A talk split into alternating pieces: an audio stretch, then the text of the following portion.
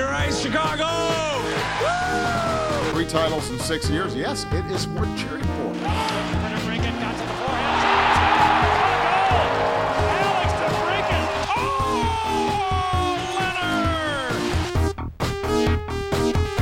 Welcome back to another episode of Musings on Madison. Hopefully, a significantly less technically difficult episode of Musings on Madison here on the Second City Hockey Podcast Network. I'm your host, Dave Melton, assistant editor here at Second City Hockey. And with me in this hockey list wilderness are two of the usual people joining me on these airwaves. First off, we have the analytics darling of Second City Hockey. It is Shepard Price. Hello. Hi, Shepard. Should we should we revisit the conversation we were just having before we came on the air? Ah! No, no, no, we shouldn't. Let's not do that. No, we shouldn't. I don't want to yell at you anymore about you thinking Matt Stafford is better than Aaron Rodgers. Currently, yes. At, at their at their This- peak, Aaron Rodgers is better, but right now, as it stands, Matt Stafford is better. okay. Well, I, I just wanted to get that on the record so everyone can come back and tell you how wrong you are if we get a football season in three to four months. So I, I just want to have that out there for everyone. There, that is going to be the extent of the NFL discussion, even though the draft is Thursday night and we all need a sports thing to talk about. So Shepard's here, and the other guy here who, you know, I, I, I was going to make a Jerry Krause joke, but I really don't want to do that to you, Brandon. So Brandon Kane's here. Hey, that's me. I think it's Tuesday still. It is Tuesday. Can confirm. I don't know if days really matter at this point, but it's there. It's yeah. I, I mean, I there's so many things that would revolve around sports for me, like schedule wise. Like, if sports were on during the day, I knew it was Saturday or Sunday. If they were only on at night, then I knew it was a weekday. With no sports on the schedule at all, I have no idea. There's Yeah. wrestling, and that's how I keep track of days. Is it still every Monday night for pro wrestling? Monday, Monday night is uh, Raw. Monday Night Wednesday, Raw. Wednesday When is um is, when is Monday night or when is WCW Nitro air? that is no longer a show. Oh, Uh, really? On Wednesday nights is NXT, or if you watch AEW, AEW, and then Friday nights is SmackDown, and that's how I remember days. All right. Well, there we go. And there's the extent of the pro wrestling discussion that we're going to have on today's podcast. So thank you for that, Shepard. We appreciate it. So since we've last talked to you, uh, not much has happened, which I think is kind of a given with the way things are going right now. Uh, there was an interesting tweet from Pierre LeBrun that we might dive into a little bit later. Uh, the only Blackhawks related thing we can say is that Andrew Shaw made the comments recently to I was trying to find exactly oh he was during a Q&A he did with the NHL on Monday. They were discussing the Last Dance documentary that aired on ESPN Sunday night about the 97-98 Chicago Bulls season and he said he wanted to see a 2015 version of that documentary involving or I should say a version of that documentary covering the 2014-2015 Blackhawks, the last Blackhawks team to win the Stanley Cup and I would certainly be intrigued by that because there was a lot of things going on with that team that were interesting. There, there's there's always been a lot of rumors and suggestions about things going on in the locker room with that team. I don't know if they would answer those questions in a ten part documentary, but Shepard, Brandon, either one of you guys, uh, wh- what would you think? Would you watch if they got a ten part? First of all, here here's a better question because I think we'd all watch are there 10 parts to explore out of that team? I, I I think we need to see how the ten parts of the ninety. I'm I again. I was two years old when this happened, so uh, correct me if I'm wrong on the dates here. It's the 97 98 Bulls, right? Yes, 97 98. That is correct. So we need to see how they handle that season because I've read both of the other Jordan books, Jordan Rules, and uh, the, Okay. the Halberstam book. Um, so I, I want to see what the 10 parts are like, but I believe you could easily get six to eight parts out of 2015. I'm glad you mentioned the Jordan Rules book because I, I read that one as well. And there's this, there was the story going around earlier last week, or not earlier, last week, before the documentary aired on the Bulls one on Sunday night, that Michael Jordan was worried this documentary was going to make him look like an asshole. And you read that book, Shepard. What? None, if you read that book, Jordan was kind of an asshole. I think B.J. Armstrong could attest to that very well, if I remember correctly from that book. both both books make Jordan Jordan look like an asshole. He was Yeah. he was he's an over he's an over competitive gambling addicted asshole. That's one way to put it. But I, I thought Jordan was the thing that separates him from everybody, why I would I've always argued the whole Michael Jordan LeBron James debate. I've always ordered that if you put the two of them together in a game, Jordan would win because Jordan was competitive to a level that was borderline psychotic. I don't know if LeBron James has that level of competitiveness within him. I think LeBron James might be more talented, more physically gifted than Jordan was, but Jordan would find some he would go to some place in his mind that he could go to to win a game that LeBron may not be able to. And that's the difference between those two guys. To borrow a phrase, Michael Jordan was the originator of Mamba mentality. There you go. There you go. Well, well said. Good job, Shepard. Way to, way to bring out all the good takes after your shitty Aaron Rodgers one earlier. I only have good takes. Brandon, what do you think about all this stuff that we're rambling about already?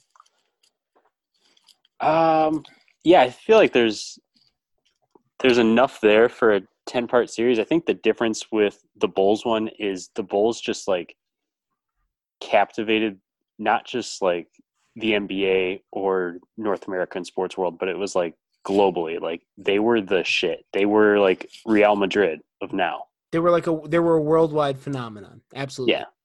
Yeah. Um, with the Blackhawks, like in that space, yeah, they like dominated the North American scene because it was like, oh yeah, hockey, Blackhawks. Like that's how people thought of the NHL, and I guess the Kings too. Yeah. Uh, eh, not really. in that like you know, I don't know, six, five, six window year window, um, and then like as far as like what could be in there, there's Brad Richards signing, uh, the deadline deal of Vermette, Teravainen coming into his own, Pekka Rinne being hot shit, and then just not being great in that series. Minnesota being so hot and they were going to make the Western Conference final for the first or the second time in history, and then that didn't happen. And then that insane seven game series against the Ducks. I feel like you could do like a mini series just off that one. That right, conference yeah, final yeah. against the Ducks, like that was. I mean, you could do a pretty lengthy deep dive on Ryan Kesler probably having a forever hating the Blackhawks because every time he was on a team that seemed like it was worthy to win the cup, the Hawks sent their asses home. So not only a couple times with Vancouver, but also again in Anaheim. So I guess there's that angle to explore. I just I think the problem is and then and TVR broke his kneecap. Do you remember that? Wait, in November. Kesler's kneecap? No, TVR broke his his kneecap. I yeah, I don't remember how that happened though. I don't. Yeah, I don't remember either. But and then I, Sharp got injured as well for like a month. Yeah. And then you can do the aftermath episode. The Kane, like the whole. God, there were so many injuries on this.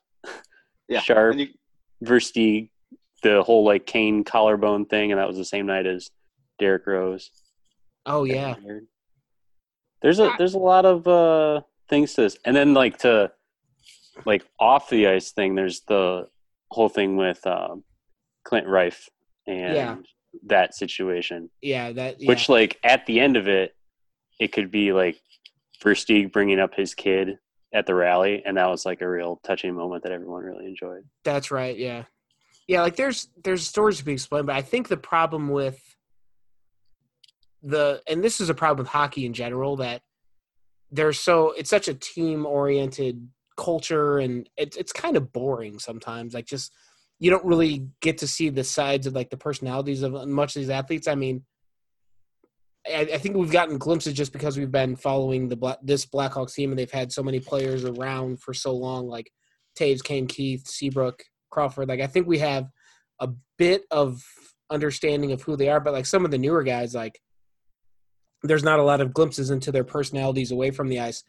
Meanwhile, all these NBA guys from the 90s and just from those Bulls in general, I mean, good God, you could do five episodes on Dennis Rodman. Yep. Can you imagine the numbers that Dennis Rodman would do on Instagram these days? like back in the 90s? Like, holy hell. Who's just like, yeah, I want a 48 hour vacation to Vegas during the I, season? Like, who does that? Well, there's, and, and I imagine, now, is that the story that Billy Corgan told? Is that what you're referencing, the 48 hour one? Yeah, I think so. Okay, because yeah, because I heard yeah, it was like during the NBA Finals after Game Two at like one in the morning. Dennis Rodman called up Billy Corgan, who's the lead singer of Smashing Pumpkins, if anyone doesn't know that, and said, "Hey, do you want to go to Vegas?" And Billy Corgan, being a Chicago area native, right? Yeah, he's from uh, Carol Stream, maybe. Okay, I I, I know he. I always associate him with sounds wrong. Chicago. I know if he was actually from the city or suburb, or whatever. But like after like between between two games of the NBA Finals, Dennis Rodman went on a binge in Vegas because that's what you did in the '90s, apparently. I mean, that's what you did if you're Dennis Rodman. Yeah. yeah, yeah. I mean, like I said, I like. Is there a Dennis Rodman personality on the Blackhawks? Has there ever There's not been? a there's there's not a Dennis Rodman personality in, in the NHL. in I don't know if there's one in any sport right Sean now. Dennis Rodman was he was a very unique character, and I don't think there's ever been anything like him before, during, or after his career. I think the closest would be Sean Avery. Yeah, yeah. From an NHL standpoint, probably. Yeah. trying to think of some other colorful NHL people. Sean Avery's I'm- that's a good one. I mean, PK's PK's colorful, but he's been forced to shut it down a little bit. Yeah, I, he's but he's not. He's not as wildly unpredictable as Dennis Rodman was, and Sean Avery was to an extent. Like Sean Avery just did a bunch of obnoxious shit just to be Sean Avery. So, um, so I, I'm assuming both of you guys watched the Bulls documentary. Because since my entire Yeah. timeline was talking about it, Sun- and, and Sunday, Monday, and into today, which was Tuesday, Brandon, which we covered. yesterday, is still Tuesday. Uh, what did you guys think about it? Because I could not, I couldn't get enough of it. I wanted to rewatch it again when it came back on at eleven. I did. I watched the first episode again. um, I thought it jumped around a little bit. Like I don't need it to be completely like chronological timeline, but some of it was kind of pieced together a little bit strangely to me. Um, and I'm glad that they kind of showcased that it wasn't just like everything kind of fell into place. It was like, no, the Bulls were absolute garbage. I that's a part I I didn't realize. I did not realize that they were playing in empty buildings before Jordan got there. Yeah. Yeah, the the, the dying franchise is like, holy wait, wow, what, what? This is it's it's Chicago. It's this. It, it's what the second largest city at at the time. What what is happening? Yeah, and like they were, they had some good teams in the '70s. Like they weren't terrible. I mean, I, they didn't win any NBA Finals, but there's a few numbers in the rafters at United Center from those '70s teams, I believe. Yeah, so I, th- I feel like it did a good job of, like, yes, this is going to be about like the last dance, like their last season together, but to spend those first two episodes like laying the groundwork of like, here are your main people, here's how they got there, um, and I feel like the third episode or fourth episode is going to deal with like the Pistons, so then you like kind of weave in the background with Rodman. Yeah, the third episode's supposed to be Dennis Rodman, which is where I think the Pistons and the Bad Boys will come up. And I cannot wait to remind myself how much I hate Isiah Thomas. I, I haven't been a huge basketball fan since kind of the Jordan era ended. I hated Isiah Thomas. I don't know what it is about him, but he was one of my most favorite players to hate. I don't feel like I ever hated a basketball player. I missed out. Bas- basketball hate's fun. Is it? Mm, I, I mean, I think sports hate in general is pretty fun. I, I think that's that's one of the things I missed the most from the Blackhawks not being as good the last three to four years is you, you need to have your team be good enough to justify your disdain for the other teams. Like, like you know, you can't really the way the Blackhawks have been the last two to three. years, You can try and talk shit to all these other fan bases and and any other fans you encounter out out in the world, but they're just like, oh, oh, look at you Blackhawks fans, so so adorable. They just pat We you on lost the the- head and keep walking. We lost our bragging rights to the St. Louis Blues, and like, holy shit, that feels so bad. Oh, I- the mo- one of the most fun days of my life was going to Game Two of the Hawks Blues series in St. Louis when Seabrook almost killed David Backes. I've Wakey, never, wakey. I've never yelled at more strangers in my life, and I had so much. That was the most fun day. The pin tweet on my Twitter account still says I'm being booed at IHOP in St. Louis, and that's from that day. Those were good times.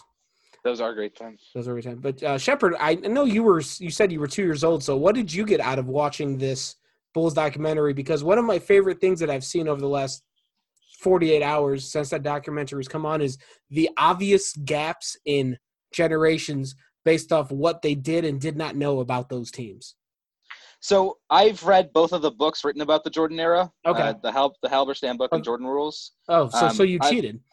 I, I I cheated before it was possible to cheat. okay. Um, I did I did my pre-reading. Uh, I have only seen the first episode. I'm I'm, I'm gonna watch the second episode after we finish this recording. But uh, I, it's not stuff I didn't know. Like Jerry Krause being like underpaying basically everybody, including until like his first retirement. Jordan is not news to me. Um, Jordan was making like six million dollars until his first retirement, which is insane for the best player in the in the world, hands down. Well, I- Um, I guess there was something. There was something that happened between. I don't exactly. Sometime in the early to mid '90s, something changed with television rights or uh, something. There was a massive influx of money into the NBA, and contracts just skyrocketed, which is why the whole Scottie Pippen situation became such a big deal. Yeah, it's always TV rights. If, if Oh, there's yeah. a mass, if, if if there's a massive escalation in rights, it's just because of TV rights and contracts. I mean, Yeah, yeah. Well, that, But- that's where all the money comes from. the I'm I'm very much looking forward to the Pistons because I've seen the Bad Boys, uh, thirty for thirty, and um, I, I I I love that era. As soon as Russell Westbrook retires, I'll be back to being a Bulls fan too. and it like we were talking about this i think it was a couple episodes ago but i like they're showing some of these 90s clips of the bulls and the pistons and kind of the bulls Knicks games more in the early 90s the first uh three peat that they had was this was relevant forward but it's funny watching those games and there's just like blatant cheap shots and just blatant things that are not allowable within the rules of the game of basketball but they happened all the time in the early 90s it reminds me of watching 80s hockey where you're seeing dudes just hacking and slashing and doing all these things that you might get thrown out of games if you did this now. But back then, yeah, go ahead. It's fine. It's totally cool. Refs don't even care. I, I feel like there was a video I saw floating around on Twitter where it was from the 92 Cup final, and Jagr and Lemieux were basically just, you know, having a good old time in the offensive zone playing catch with each other. And all of the Blackhawks defensemen were just like whacking the shit out of Jagr, and he was just like, all right, cool, whatever. Like, I'm just going to spin around in the zone, do whatever the hell I want. And I was just like, what in the yep, that's those are four slash calls that weren't made. Like, what I in think- the world? I think I'm glad I got into hockey like two to three years after that because I think if I had what if my first Blackhawks memory was them losing to the Penguins in a Stanley Cup, it might have significantly affected my fandom at that point. I mean, but that's one of the that's one of the best teams of all time because Lemieux and Jagr, but also the, the the rest of that team. yeah, like like Ron Francis was like the depth center, I think, on that team. And isn't Yeah. Ron Francis in the Hall of Fame? Yep, he's like he's like the twenty first best center of all time. And I, yeah, I'm I'm gonna look up this team because I do remember you. I do remember it being a absurdly loaded roster, and the fact that the Hawks got stomped by them in the Stanley Cup doesn't really. It it kind of makes sense that the Hawks got swept because that team is good. Oh, and Kevin Stevens had 123 points that season. Like we're all talking about Lemieux and Jagr. Jagr was sixth on that team in points in the regular season because he also had Mark Recchi and Larry Murphy and Joe Mullen and Kevin Stevens and Paul Coffey and Rob Francis, Rick Tocchet, Bryan Trottier. Holy shit! Yeah, exactly. and, All and, right. and, and and that and that sixth in, in points is like the fifth best player of all time. Yeah, yeah. All right, yeah. Sixth in points, number one in flow. I What team do you like aside from the Blackhawks, do you think like NHL wise there could be like a last dance documentary type thing on? I think Eighties you have a- Islanders.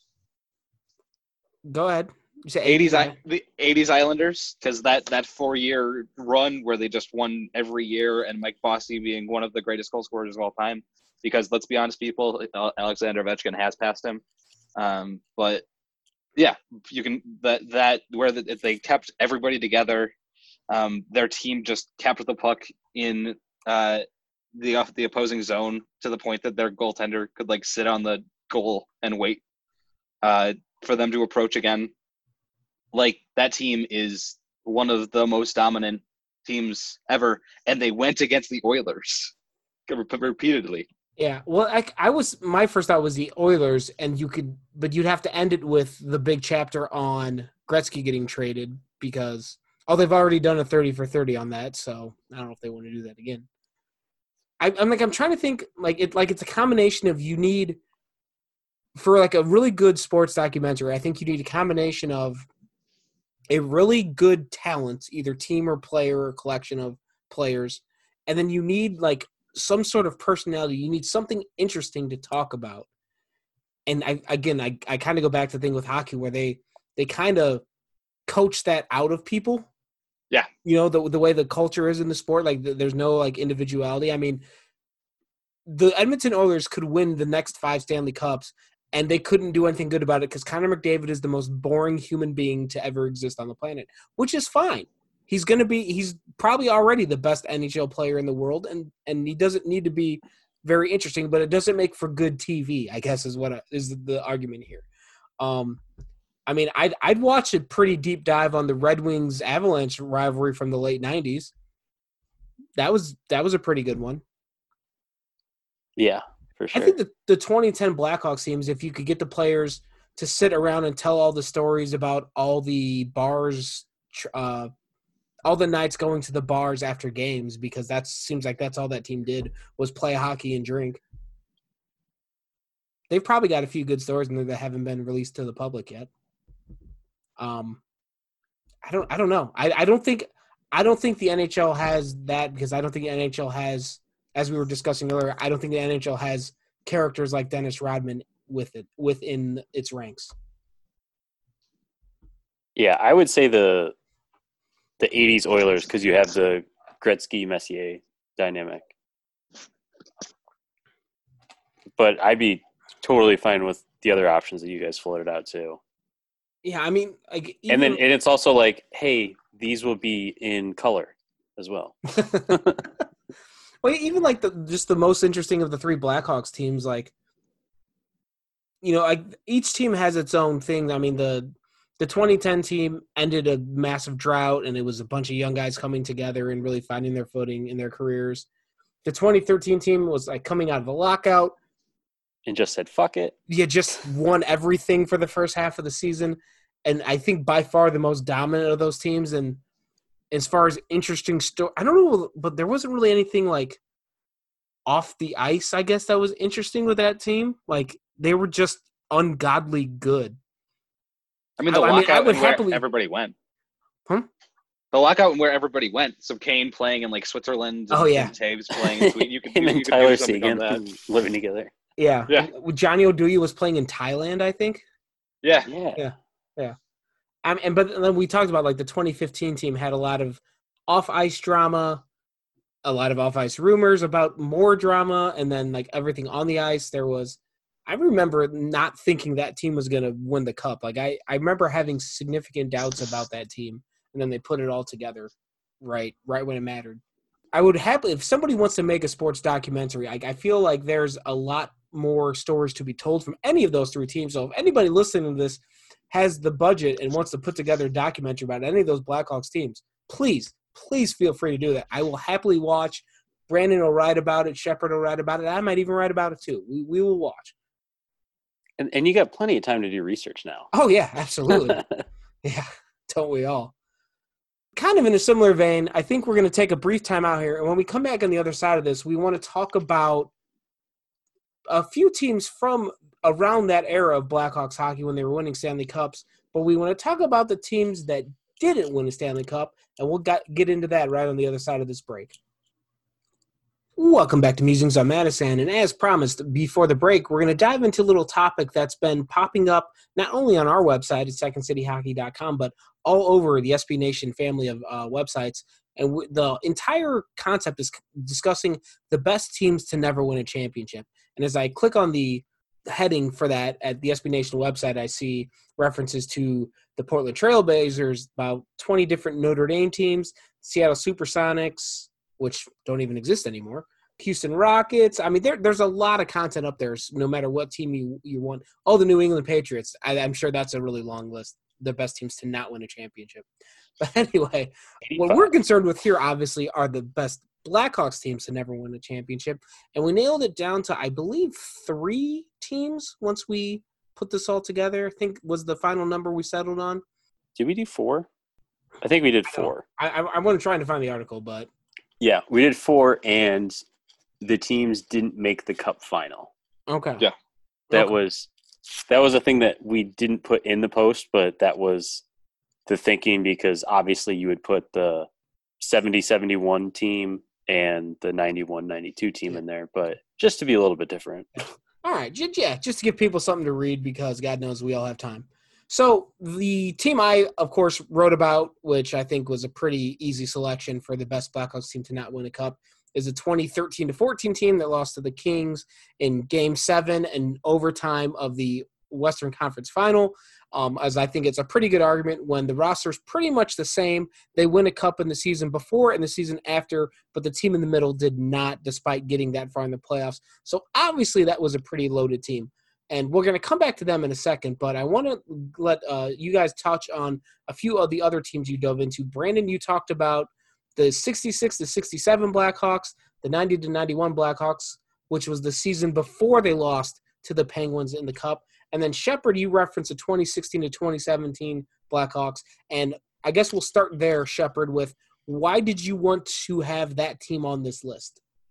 Because how else do you get Artemi Panarin and, the Pat and Patrick Kane on the same line on, on this list? Oh, Because that's- th- That's probably it. Yeah, there you go. two of the best players in the NHL right now were on the, were on the line, and, and it was the guy it produced the first American Hart winner. Uh, you got to get them somewhere on there. Yeah, and there's, and I, I know that team got swept and just looks so disjointed, it just just looks so bad in that Nashville series. But I think that is a, it was just the worst matchup at the worst possible time. I don't think that's indicative of the actual quality of that team. I think it was a very very good hockey team, and I mean the Predators ended up going to the Cup that year, so it's not like the Nashville was a bum. Like they were supposed to be better in the regular season than they were, and then I guess the first week of April they just figured shit out apparently. Yep. And then all of a sudden, their top tier NHL defense became their top tier NHL defense. Yeah, they they always had more talented blue liners than anybody, but weren't playing like it. And then again, at the worst possible time for Blackhawks fans, they, they all figured it out. And and as you mentioned, that was the last season of Hossa in Chicago, last season of Hjalmarsson in Chicago. Duncan Keith's still very good. I guess the the only qualm I have about that is that Blackhawks defense. Yeah, it had Keith, yeah, it had Hjalmarsson, but what did it have after that? Uh, Seabrook was still decent Eh, ish. eh. Uh, Now we're wasn't str- Oduya on that team too? I think that's was that when they got Oduya back. I believe so. don't, yeah, but I don't. If I remember correctly, it did not work out anywhere near as well as it did the first time around. No. As Uh, as is par for the course when the Blackhawks go and reacquire a former player. Unless it's I think that's- that's also part of the problem is that the the black the black the like that's probably their biggest problem is that the defense wasn't good, but Corey Crawford kept stepping up behind them. Also, yeah, I forgot Richard Bank scored 22 goals that year. Yeah. Totally forgot about that. It- it- Was that the season he Big scored that panic. ridiculous goal against Pittsburgh where he like pulled it back through his skates, kicked it up to his stick, and then buried it under the bar? Yeah, I think that is. That was yeah. When he scored that goal, I think everyone was like, "That was Patrick Kane, wasn't it? That was not Richard Panik. There's no way he just did that." I feel like that was his celebration was like, oh shit, like I did that thing. Like Yeah, yeah. I've been doing that in practice for ten years. I actually tried it in a game and it worked. What?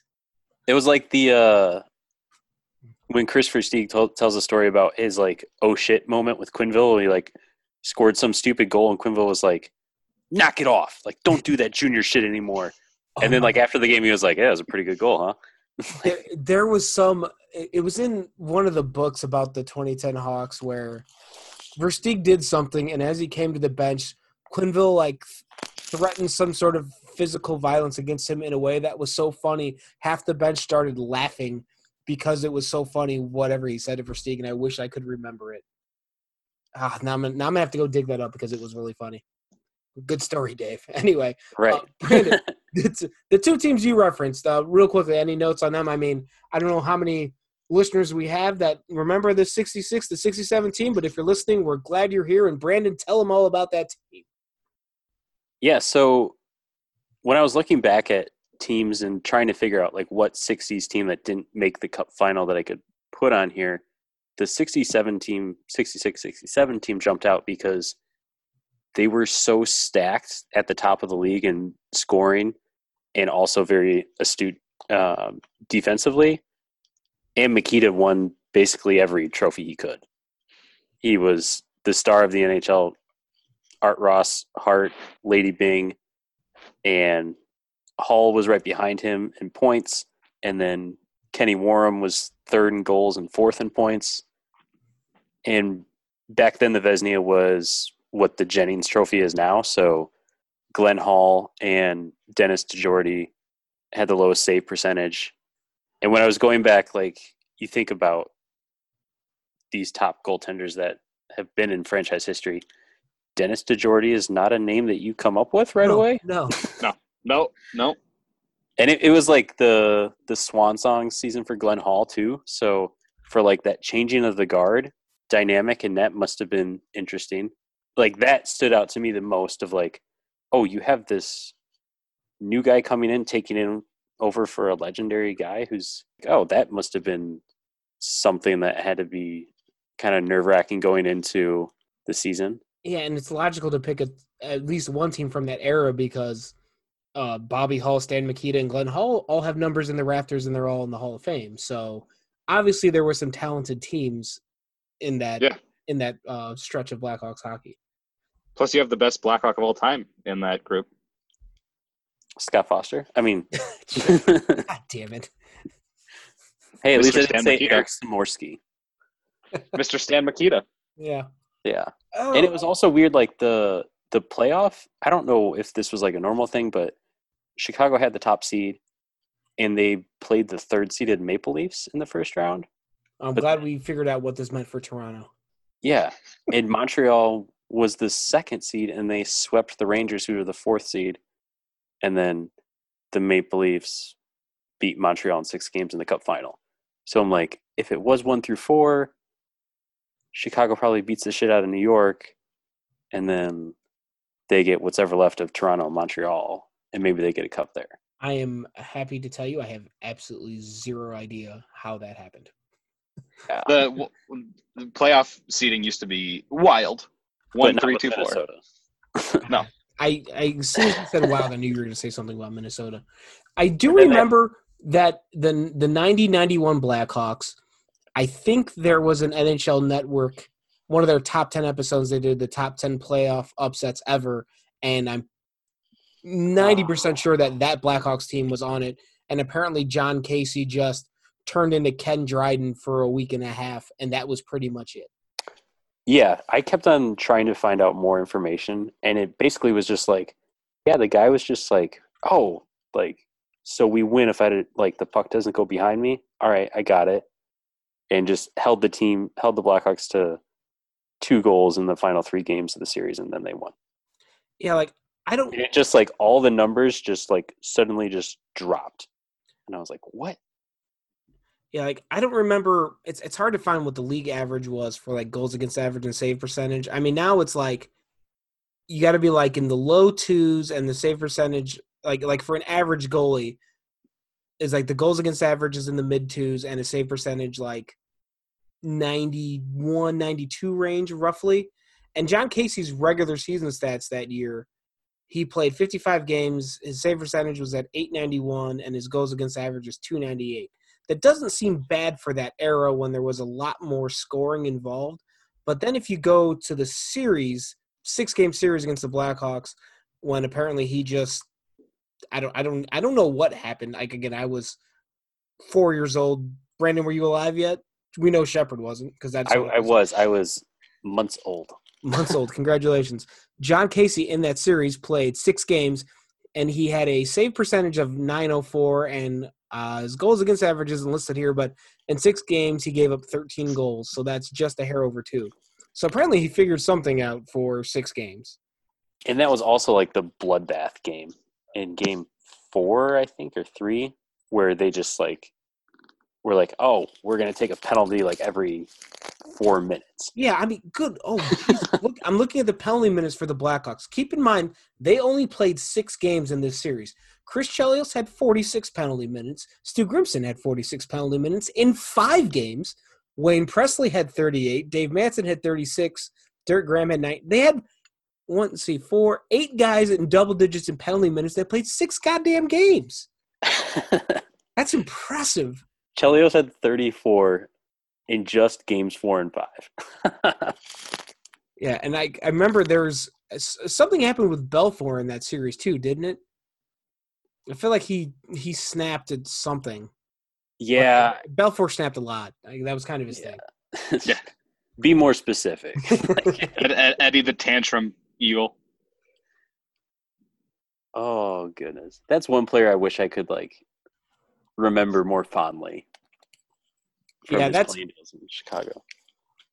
Yeah, I, I'm I'm just uh again I I got into the Hawks just after he like as that would be an interesting Last Dance documentary, and it, you couldn't call it Last Dance because it was a slow tearing apart, but in the way that the '90s Blackhawks were slowly decimated, to where like Roenick left town and Belfour left town and Chelios got traded and Amonte left. Just the way like you had this team in the mid '90s that was like seemed like it was getting on the verge of being a cup worthy team. And then the Red Wings and the Avalanche showed up and won everything, which I don't know if the Blackhawks were ever going to beat any of those teams, but they seemed like they were still like in contention. And then very slowly, just everybody left, and then the Hawks disappeared for a decade, and then we know what happened from there. That would You be cut- an interesting documentary. I would watch that. And you could call it like the curse of, of words. Yes, yeah, so yeah. Some uh, I because that's where all the fingers would be pointed. Middle. Worst finger- case scenario. Yeah. But getting back to the the twenty, You just totally ignored that. yeah yeah we're, we're Moving on. Moving Sorry, on. sorry, Brandon. Do you want to you want to keep going? I was saying you could call it the worst case scenario, Yeah, yeah. I'm I'm gonna I'm standing by my decision to move on. or you could just like have like sit everyone down and be like, "So did you think that they should have traded Hasek?" Like that. That should have been the Well, there's the question. there was uh oh there was it was at Puck Daddy several years ago. They had a bunch of black or not just black. They had hockey blogs and websites uh, rewrite their own team's history and like take something that happened within their their team's past and rewrite it the way you wish it would have went down. And I guess there was a there was a planned trade where the Hawks were going to trade Ed Belfour for Eric Lindros. Yeah, So- yeah. So, which if like sounds like you know you lose at Belfour, but then you remember that the Blackhawks had Dominik Hasek in the system, Yep. and then you could have had Eric Lindros with Jeremy Roenick and Chris Chelios and everybody else on those awesome mid '90s teams. Oh, and Dominik Hasek in net. Yeah. Yeah. So, so that one. And credit to Sam Fels who wrote that article. I remember reading that, and it was. I remember reading that, not knowing that that had been a thing. It was like, oh my god, that like that that might have been a team that could have competed with the '90s, uh, mid late '90s Red Wings and Avalanche because uh, the the teams that the Blackhawks had at the time just could not get up to that level. But anyway, uh, as we were talking about originally with this whole conversation, the, the 13 14 Blackhawks, the best team to never win a Stanley Cup. I guess the one thing I want, I guess we could talk about here briefly is what what do you think was missing on that team? I think I, I have a pretty good idea of what what that team was missing. What do you guys think? Or I have a pretty good opinion of it. I don't know if I'm right, but I have a thought. What about you guys? Shepard, Brandon? Oh, oh, oh, on the 2016-17 No, Blackhawks? no, no, the 13 14 team. Ah, Why, Uh, why, why did that? Other than the fact that they ran into an really, really, really, really, really good Kings team, why did that team not win a cup when the team one after them did? one good play from Nick Leddy is what they were missing. That's it. The, if you if he gets if he gets that puck away from the crease, or that that bouncing Alec Martinez puck away from the crease, that I think the Blackhawks can win that overtime. Brandon, what about you? I feel like the fourth line and the time management of it were not good. Well, yeah, I like that's one thing I I think I wrote about it, but like I remember when we were discussing this, like the whole thing we were going to write is the problem with this team was that Andrew Shaw was a, the second line center, which isn't necessarily a bad thing. Like that line with Saad Shaw, That and line was Kane- fantastic. oh god they were they were lights out but because andrew shaw was playing on the second line he wasn't playing on the fourth line and that meant brandon bollig was in the lineup for game seven and it just brandon bollig well, he not- was. It was like two and a half minutes. So yeah really and well that, and, and that that was a problem. When they came back the next season the fourth line was kruger andrew shaw and andrew Desjardins, and that was a legitimate fourth line that they could rely on 10 to 12 minutes a night to not fuck anything up and actually scored several key goals. Like the one i remember vividly is they scored against anaheim where shaw chased down a puck on the boards and centered it and Desjardins, or maybe it was Desjardins to shaw. I don't remember but those two players were involved and they scored they scored what was the game clinching goal so not having because Shaw was playing on the second line, he wasn't on the fourth line. The fourth line was garbage, and that's why that team was just a smidgen shy of being deep enough to win a Stanley Cup. so is this you saying uh, free Jeremy Morin? was he was he on the? I thought he was gone by then. He was uh no. He because he he he came back and the, he he was the guy who got traded for Richard Panik. Uh, to to hockey reference, we I feel like I go to hockey reference 19 times every time we do this. He got traded in no, he was still there. in December 2014. So yeah, he was still on the team then because it was in it was a few months after that playoff series. It was during the last championship season. He was traded to Columbus by Chicago for Tim Erixon, and you guys all remember the Tim Erixon era in Blackhawks hockey. Oh, what a joy! Yeah, all eight games of it. I can't believe I didn't know he played eight games. I, I remember I remember that name, and then on March first they put him on waivers and Toronto picked him up, and then he was in the Phil Kessel trade between Pittsburgh and Toronto. was he really? He was yeah. There you go. Hockey. I could spend hours on. I think you know what. That's one I think I might do at some point before, with all this free time we have, is just go down a trade rabbit hole and see how far it goes. Because there's got to be some good ones involving the Blackhawks. Like you start with this guy, like you know, uh, start with like the trade that brought Dave Manson back to Chicago in the mid and late '90s, and see you know, this guy was traded for this guy was traded for this guy and see where you end up. Like, I don't know. Maybe the Dave Manson trade ended up to bringing Artemi Panarin to Chicago, or not. He wasn't acquired in a trade. He was in Good story, trade. Dave. Never mind. Forget. I'm gonna edit all that out. Don't worry. It's Maybe it ended up bringing Dominik Kubalik. There There you are, go. Artemi Panarin. There in you go. Chicago. Exactly. Wait. Yeah. Thank you. Thank you for saving my tangent, Shepard. I appreciate it. You guys remember Victor Tikhonov? He played 11 games. I, yes, That was the, 15, the, 16. I just the trans the translator. His dad was the coach from the uh, the team that lost the Miracle on Ice, right? Or was he? Was his dad a player? There was there was a Victor Tikhonov involved on the Soviet team in the '80s that the Americans beat at Lake Placid. Uh, he was a player coach. I don't know if he was the coach of that team though. I believe he was. Uh, no, he would he would have been the coach because he was a defenseman from 43 to 60 something, 63. I believe he was. He was the coach when he wa- here straight from Wikipedia. He was the coach of the Soviet team when it was the most dominant team in the world, winning eight world championships, as well as gold medals in 84, 88, and 92. So there you go. There, there's your trivia question for the day. Victor Tikhonov's. Oh, it was his grandpa. Oh, There you go. Snap. that explains his his grandpa playing in the 40s. Yeah, I guess. I guess that should. That's an old dad. well, sorry guys, a few drinks in this evening. It's been a week on Tuesday night. So I guess the only other thing that we wanted to touch on briefly is uh this comment from it was on a TSN article written by Frank Seravalli. I hope I said that right. I apologize if I haven't. I'm sure Frank's listening. But anyway, one of the items discussed on the NHL's biweekly general managers conference call on Tuesday was the idea of conducting the 2020 draft virtually in June before the 2019-2020 season is completed. and that's a Pierre LeBrun report.